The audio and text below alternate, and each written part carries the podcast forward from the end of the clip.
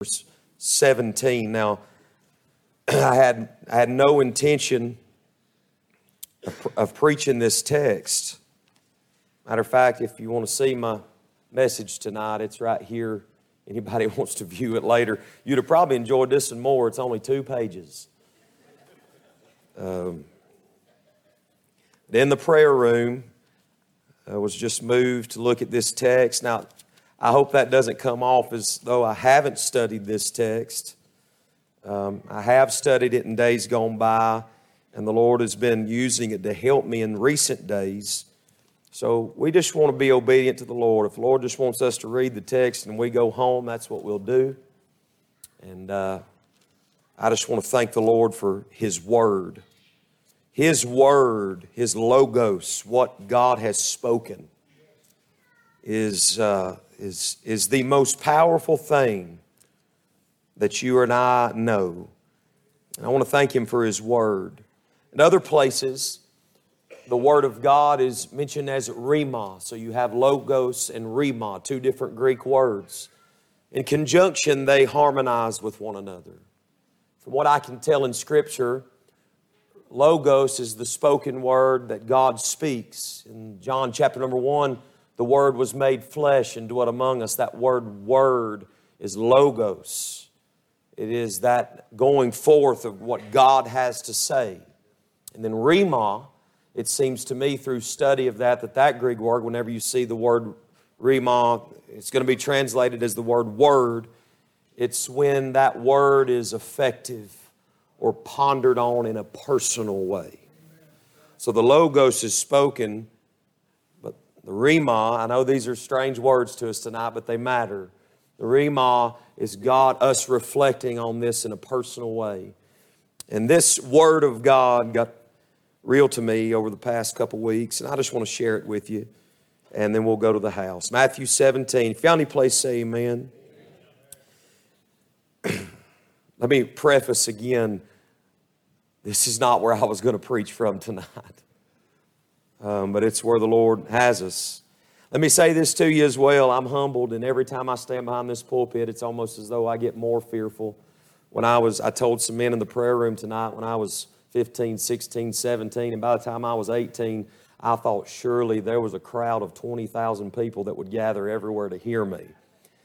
Now, when the church called me several months ago, and I came here for the first time, and then when the Lord settled it in my heart, I wept to a preacher friend of mine because I'm not worthy to preach to 10 of you. And I'm not saying that just to be saying that. I, I, I mean it from the bottom of my heart. I used to want to see, be seen, Brother Tim, but you give the Lord time with His people, He'll, he'll, he'll, he'll blow the wind out of you, He'll get it out of you. And uh, life, the Christian life, is about the Lord just taking and chipping away at you, and all that's left is Christ. Thank the Lord for that tonight. I want him to get rid of me. I do. Let Christ, and he's using you in my life for that purpose. And I pray he's using me in your life for that purpose, just to get rid of us so that we see Christ, our precious Lord. Do it. Do it for your people. Matthew 17, and after six days, Jesus, take, Jesus taketh Peter, James, and John. This is verse 1 his brother, and bringeth them up into a high mountain apart, and was transfigured before them. And his face did shine as the sun, and his raiment was white as the light. And behold, there appeared unto them Moses and Elias talking with him. Moses and Elias were consulting with Jesus. Verse number four Then answered Peter and said unto Jesus, Lord, it is good for us to be here. If thou wilt, let us make here three tabernacles one for thee, one for Moses, and one for Elias.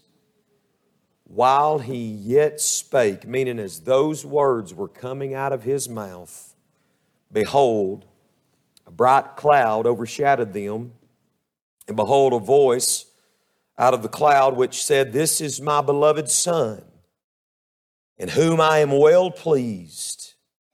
Hear ye him. And when the disciples heard it, they fell on their face and were sore afraid. And Jesus came and touched them and said, Arise and be not afraid. And when they had lifted up their eyes, they saw no man. You might underline this in your Bible, if you underline in your Bible, save Jesus only. And as they came down from the mountain, Jesus charged them, saying, Tell the vision to no man until the Son of Man be risen again from the dead. I love this text that we've read in our hearing. I, I'm amazed at it every time I go back, back to it and its various tellings in the Gospels. Of course, you know the story. By this time in the Lord's ministry, of course, his face was all always already had been set like a flint. He knew where he was going. He was going to Calvary. Along his way, we spoke last Wednesday night for a moment out of Matthew chapter number 16, where Jesus asked his disciples, Who do men say that I, the Son of Man, am? Who does the world say that I am? Who, what feedback are you getting?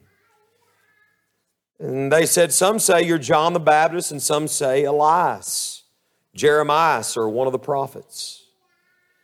And he said unto them, But who say ye that I am? And Simon Peter, with that revelation that can only come from God, said, Thou art the Christ, the Son of the living God.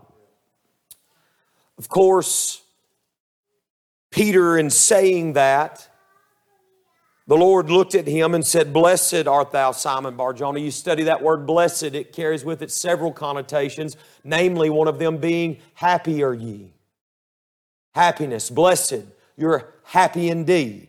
Blessed art thou, Simon Bar Jonah, for flesh and blood hath not revealed it unto thee, but my Father which is in heaven. Then he said, I'm going to build my church. I'm going to build it. I'm going to call out the ecclesia. I'm going to call out people, call them unto myself.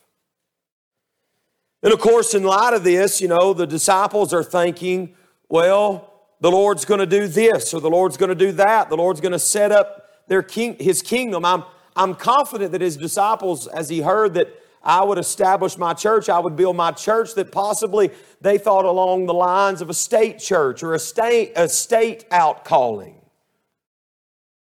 That would seem pretty reasonable for the fact that in just a couple verses following, Jesus showed his disciples that he must go to Jerusalem and suffer many things of the elders and chief priests and scribes and be killed and raised again the third day. And Peter took him and began to rebuke him, saying, Be, far, be it far from thee, Lord.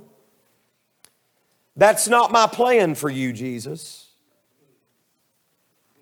This is not the direction we need to head. This is not where we're going to go. This is what not what God intended for you to do. And with those very, very straightforward words, the Lord looked at Peter and said, Get thee behind me, Satan.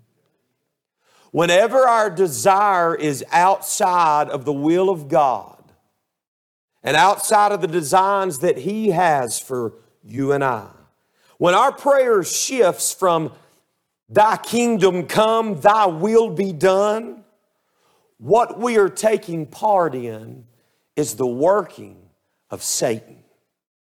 Because his working is absolutely set against the working and the will of the Lord Jesus Christ. Our prayers should not be, God, do this, but rather our prayers should be attuned in such a way that we say, Father, thy will be done.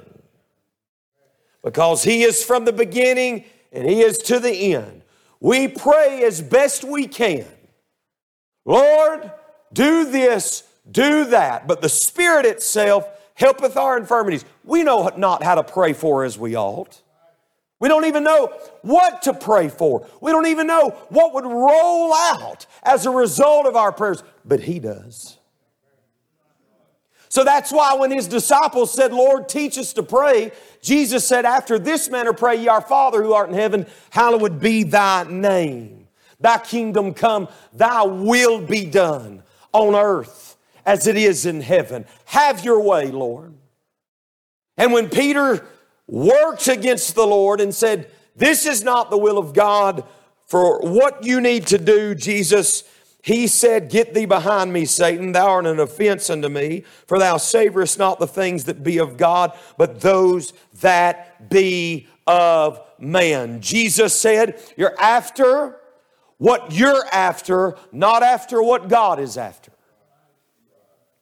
And then he tells his disciples, if any man will come after me, let him deny himself and take up his cross and follow me. Now, is that the gospel that is being preached on most of the Christian radio stations that we are hearing now?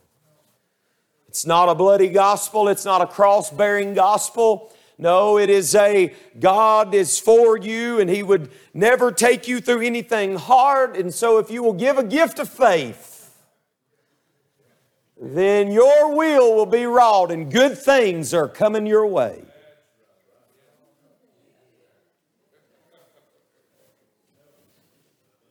This is not the way of the cross.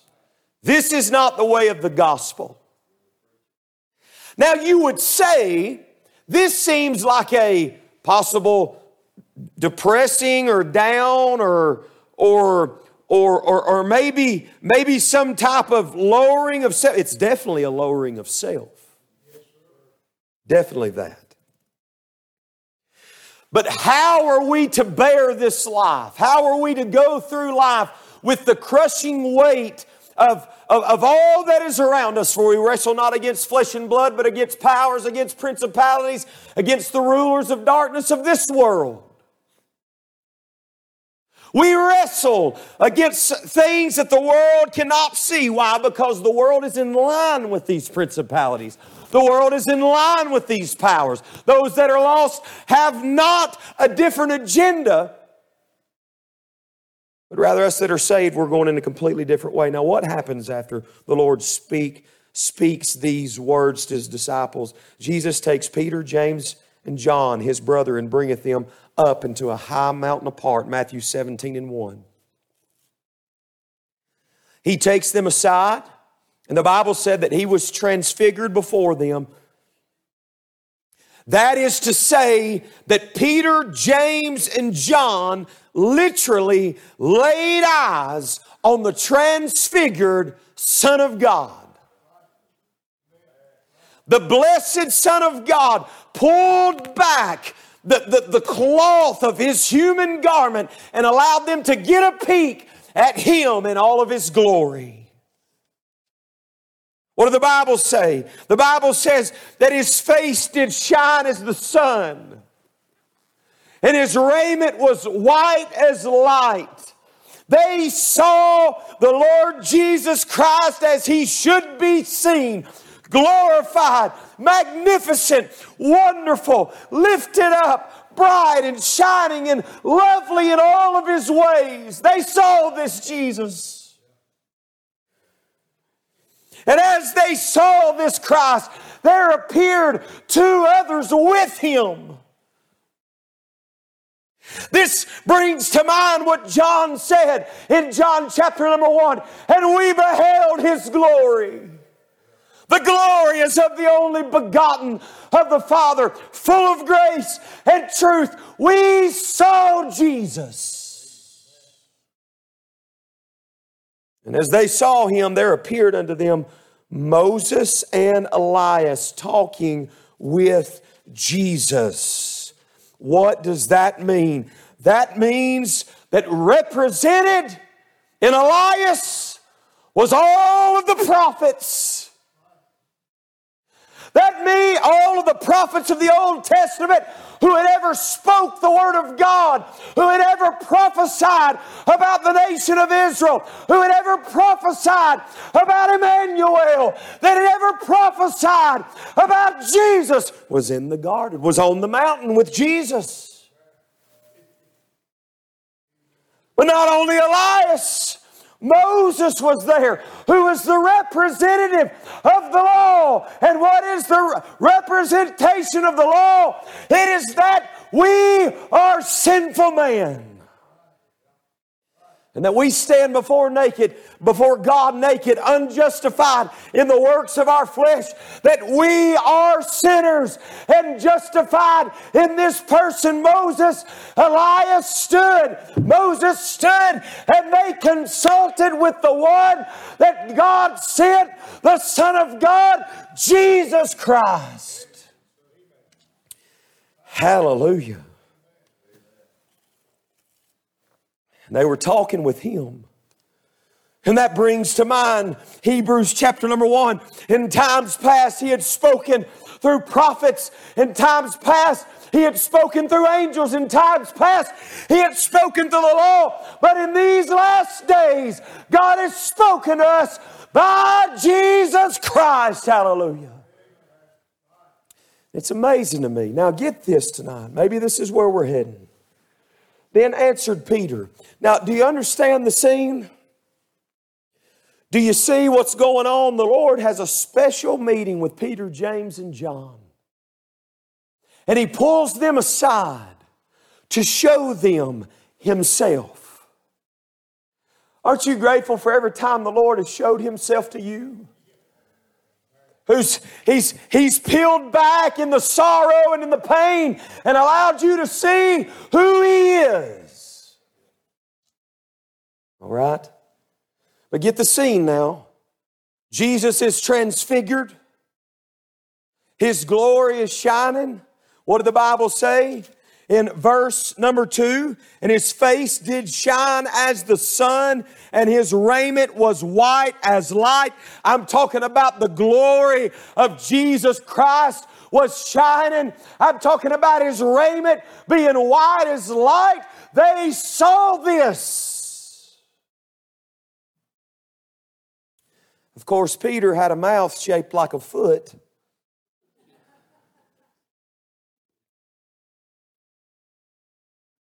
I've got some of that in me. How about you? And answered Peter and said, Jesus, Lord, it is good for us to be here. Let me say this He's doing real good at Jesus, Lord. That's real good. He's even doing good when he said, It's good for us to be here. And he's even doing running well when he says, If thou wilt. He's running all right. Here's where Peter messes up. Let us make here three tabernacles one for thee, one for Moses, and one for Elias. He wanted an even built, even killed tabernacle built for each one of these men, for the prophets, for the law and for Jesus Christ. But, beloved, as he was speaking these words, as these words were coming out of his mouth, a cloud descended from on high and came down on that mountain. And God said, Hush up, Peter. You don't know what you're talking about. For my son is the one who pleases me. Hear him. He said, Give right away to him, Peter. Oh, stop lifting up other things. Stop lifting up other things and making them even with Jesus. Stop raising up your opinion and making it even with Jesus. Stop raising up your thoughts and making them even with Jesus. Stop raising up your sorrows and making them even with Jesus. Stop raising up your trials and making them even with Jesus. Stop raising up any situation that can come onto you. Stop making them even with Jesus. This evening, church, I'm glad to testify that Christ is the preeminent power of Jesus, of God Almighty and He reigns over all. He reigns over all. they beheld a voice, hallelujah, out of the cloud which said, This is my beloved Son, in whom I am well pleased. God said, I was pleased with what I spoke through the law. I was pleased with what I spoke through the prophets. But I was never pleased with any of the men that ever spoke. But this man that you see in front of you, I am pleased with him. My son. Hallelujah. Hear ye him. I was raised up in Hayesville, North Carolina. A lot of people I tell that to don't even know where that's from. I got to tell them where Hiawassee, Georgia's at. And it's one holler over from there. I used to sit up around a bait shop up there on Highway 64. I grew up until I was 13 in a church parsonage. And then uh, dad and mom built a house up there on Old Cold Branch, and Hayesville, close to Shooting Creek. But on Shooting Creek, side of Highway 64, Bob's Patterson's bait shop was setting up yonder. And I'd go rob some quarters off mom and daddy. Don't tell them that. Live stream on. they know, they knew, especially when it come time to take vacation and we started counting quarters in the living room, they knew something had went awry. I'd take him quarters up there to Bob's up yonder and, and I'd, I'd grab me an oatmeal cra- a cream raisin little Debbie. Y'all know what I'm talking about? Glory to God. And a Sunkist. I'd sit up yonder and I'd listen to all them old timers. I'd listen to all them old timers talk. If any of them got out of line, they'd look over at one another and say, Hush. Thought a fight was going to break out up yonder. You know what the Lord looked at his disciples and said? Y'all just hush. Take a moment and see Jesus. Listen, you ain't got to listen to me, and you ain't got to listen to the choir, and you ain't got to listen to the teaching, and you ain't got to listen to the testifying. But I beg you, church, hear Jesus Christ. Look at Him, see Him fall in love with Him. Hallelujah. I've got nothing else to give you. Silver and gold have I none, but such as I have give I thee. I am nothing, but Jesus lives inside of me, and that's all I have to give you. And because He lives inside of me, bless God, that's enough to last us through eternity, thank God. Hallelujah. Hallelujah. I wish I was more intellectual. I wish I was more capable. I wish I had more time to elaborate and become to become even more intricate in the scriptures and be better of a statesman. But I've got something to say to you tonight, church. We just need Jesus. And they might may not be fancy or popular, but it's right here.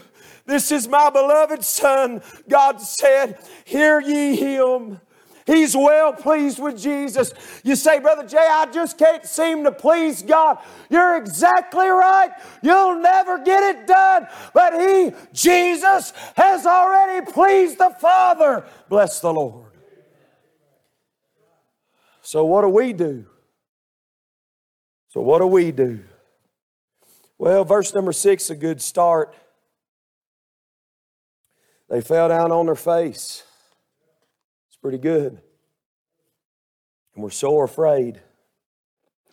When God spoke, You would think the transfigured Christ would be enough to attune Peter's heart to being sober and not run that mouth.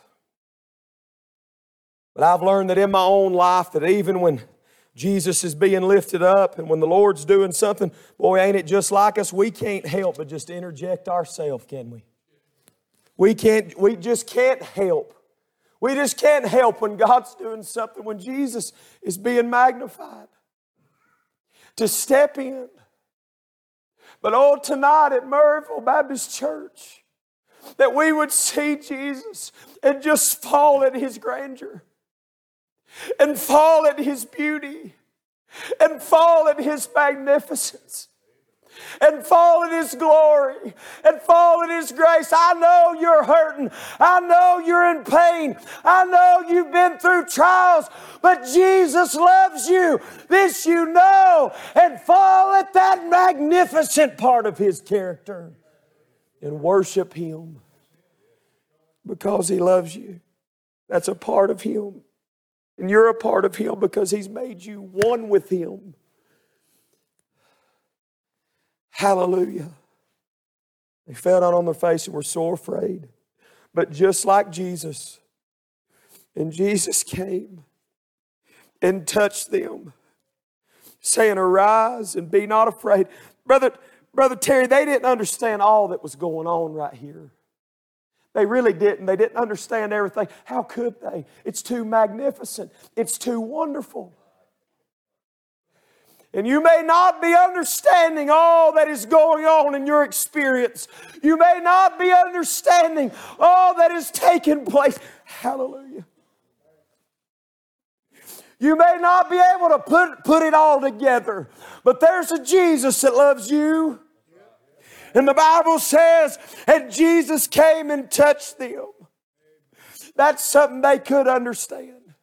Jesus came and touched them and said, Arise, be not afraid. This is the key right here, church, verse number eight to this text. Well, obviously, other than the fact that our magnificent transfigured Christ has been shown, but as far as on our end of things, it's a beautiful, beautiful truth right here in verse 8, Matthew 17 and 8. And when they had lifted up their eyes, they saw no man save Jesus only. You know what the problem in a lot of our churches is? We're worshiping men. The problem in a lot of our churches, we're worshiping a bunch of, a bunch of methodology. God help us tonight. I say this in love tonight. I say it in love. But a big problem in a lot of our churches is that we're, that we're worshiping a man, a method, a way, some kind of, whether it be new or whether it be old, but where our mind ought to get tonight, church, is seeing only one, not me, not you, but seeing Jesus Christ. And when you go to bed tonight, see Him. And when you get up in the morning, see Him. And when you go to pray, see Him. And when you sing, see Him. And when you testify, see Him. And when you go through the heartaches of life, just take another look at Jesus Christ. Hallelujah. More about Jesus, I would know. More of His grace, others show. More of His saving fullness, see. More of His love, who died for me. He said, Brother Jay, you keep on and you keep on and you keep on and you keep on talking about the Lord Jesus. Take your Bibles right now, please, and turn to 2 Corinthians chapter number 3. 2 Corinthians chapter number 3. And I'm done. I mean it. I'm give out. Y'all preached me to death today. 2 Corinthians chapter number 3. What a mess Corinth was. I'm talking a mess. But let's not judge too harshly. Just as soon as anybody in this church thinks that we've got it figured out and somehow we've, we've arrived. No. No, sir. No, ma'am. Paul's, I mean, there was so many problems that you just take your pick. You just take your pick at Corinth. It was going on.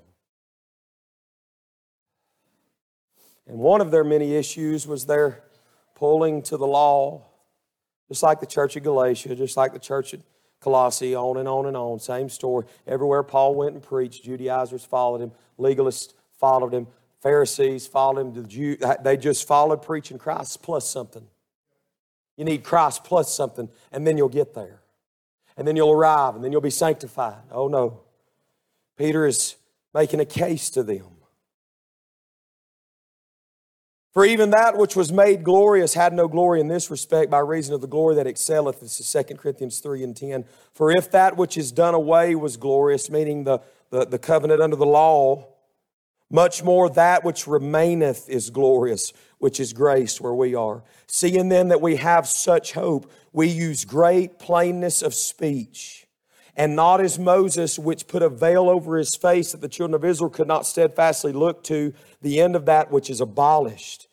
But their minds were blinded, for unto this day remaineth the same veil untaken away in the reading of the Old Testament, which veil is done away in Christ. Now, let me set the scene for you. In Matthew, that we just read, Matthew chapter number 17, he looked at his disciples and t- said, Tell no one about this vision of the, of the, of the, uh, of the, of the, uh, ju- well, let me get this right, the transfigured Christ. Tell no man about this. Why was that? Why did Jesus said tell no man? Because he knew they would try to take him and make him a political king. But Jesus knew they didn't need another political king. They needed a savior from their sins. They needed a savior from themselves. They needed a power loosed that was far greater than what Caesar Augustus had on them. Or what Caesar, what Julius had on him, or what Pontius Pilate had on him. He knew they needed a liberator from sin, Satan, the devil, and their self. And that veil's done away in Christ, but even unto this day, when Moses is read, the veil is upon their heart. Nevertheless, when it shall turn to the Lord, the veil shall be taken away. Now, the Lord is that Spirit. And where the Spirit of the Lord is, there is liberty. We could preach for the next six months on that one verse. But in verse number 18, we could preach for the rest of our life right here. But we all, with open face, beholding as in a glass the glory of the Lord, are changed into the same image from glory to glory, even as by the Spirit of the Lord. What does that mean, Brother Jay? That means, hallelujah.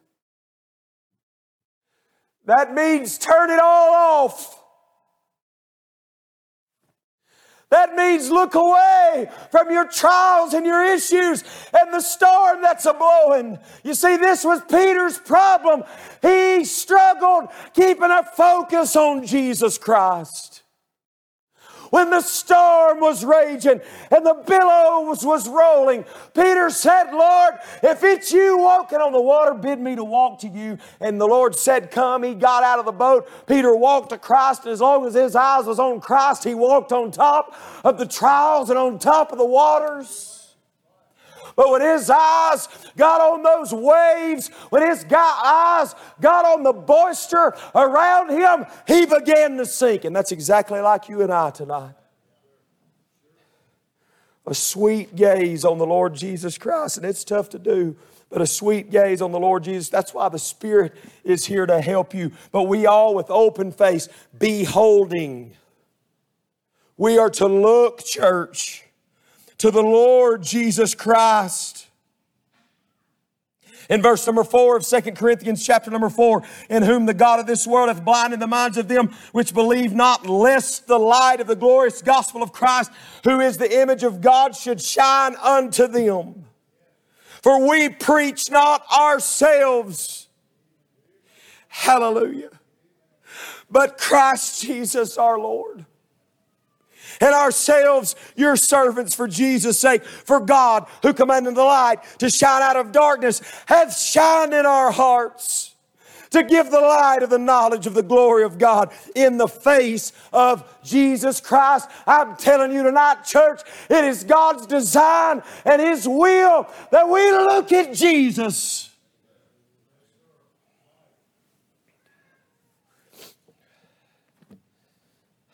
Octavius Winslow said, You can bear some of the treatment. This was a man who had horrible health problems died at an early age. I think 69 is young. Can I get a witness?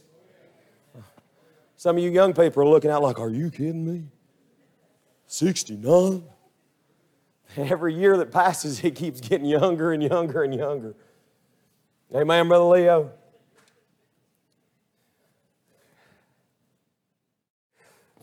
But Octavius had seen the value of Christ, Brother Ron. He had seen Jesus. Something happened in him. And he saw that if he could see and behold the glory of Jesus Christ, that this was the will and the design of God for every child of God, not just for a few. You say, How do I look to Jesus, Brother Jay? Get in this book right here.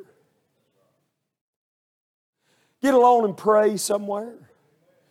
Speak to yourselves in psalms and hymns and spiritual songs. Sing about Jesus. Think about Jesus. Meditate on Jesus. Read Jesus, see Jesus, infatuate yourself with Jesus Christ, and bless His good and holy name. He will manifest Himself to you.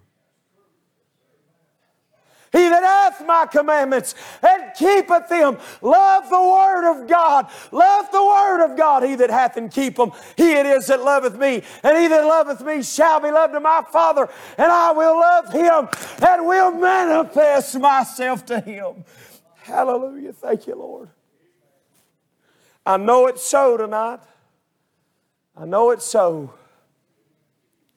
Now, look, we're going to preach on how Jesus sustains us. And we're going to preach on, we're going to preach, look, we're going to preach the practical elements of the Word of God. We're going to get down into every bit of that. But if we do not have a solid footing on Jesus Christ, I can give you an outline of how to's and what to do when you get in a problem. And if we never see Jesus, we'll never walk victoriously.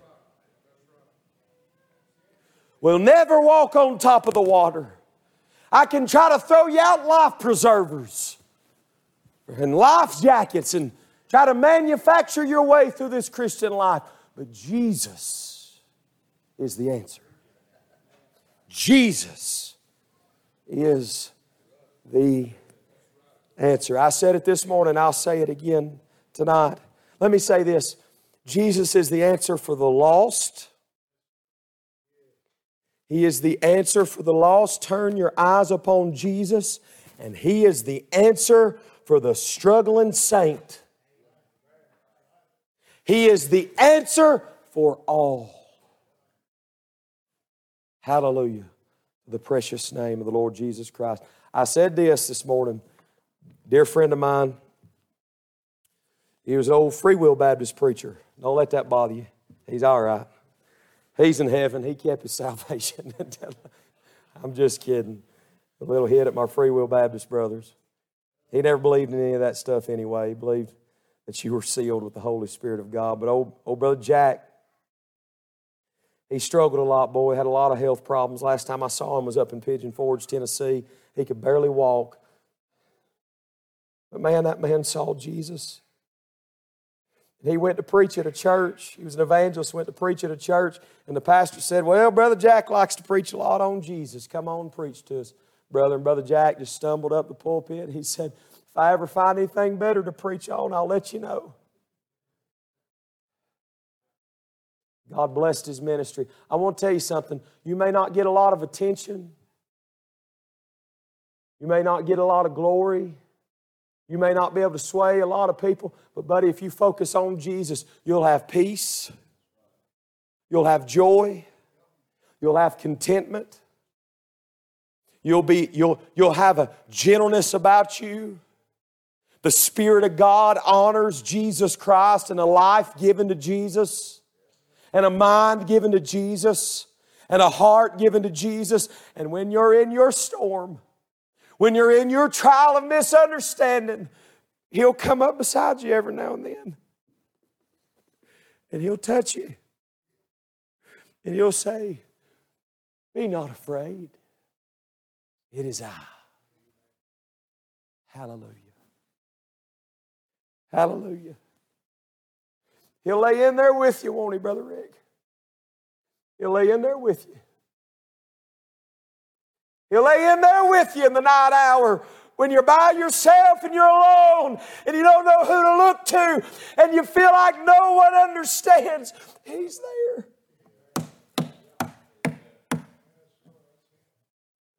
When your friends won't pick up the phone anymore, Brother Ron, he's still there.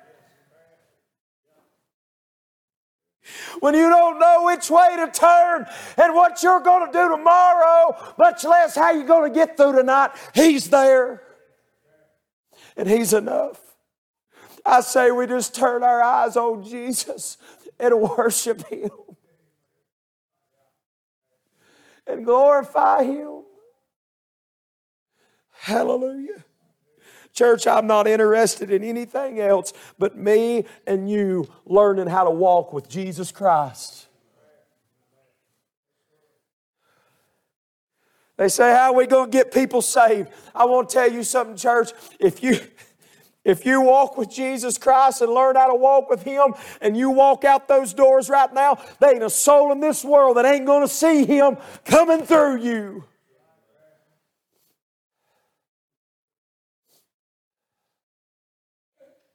And through the mouth of credible sources, the gospel will go out. Hallelujah. Bless the name of the Lord Jesus Christ. I'd hate to think everybody we're inviting to invite your one Sunday that we're just in, that we're inviting folk to try to get them hooked up with some kind of program or situation. I'd like to think when they come in here they see Jesus. Amen. Church, I believe this tonight. I believe this. I believe what I preach to you. I'm not, uh, I'm not preaching it to you. This ain't getting preached at Osteens and Swaggarts and on and on of the faith healers on Kenneth Copeland's and Jesse Duplantis. This ain't going there tonight. Oh no. No, it's too much about self. Too much about self. Tonight, God, help us to be a church that is about one. One thing. And I promise you, church, I promise you, I'm telling you right now, if we see Jesus and gaze at Him and learn to walk with Him and learn to love Him because He first loved us, I'm telling you, we will have revival. There will be souls that are saved. There will be something that's shaking and that's going on. Persecution might come for us. But Jesus will shine outward. Hallelujah. Well, let's do this. Sister Megan, come to the piano if you would, sister. Let's just all gather around and pray tonight, church. Brother Mike's going to be on standby for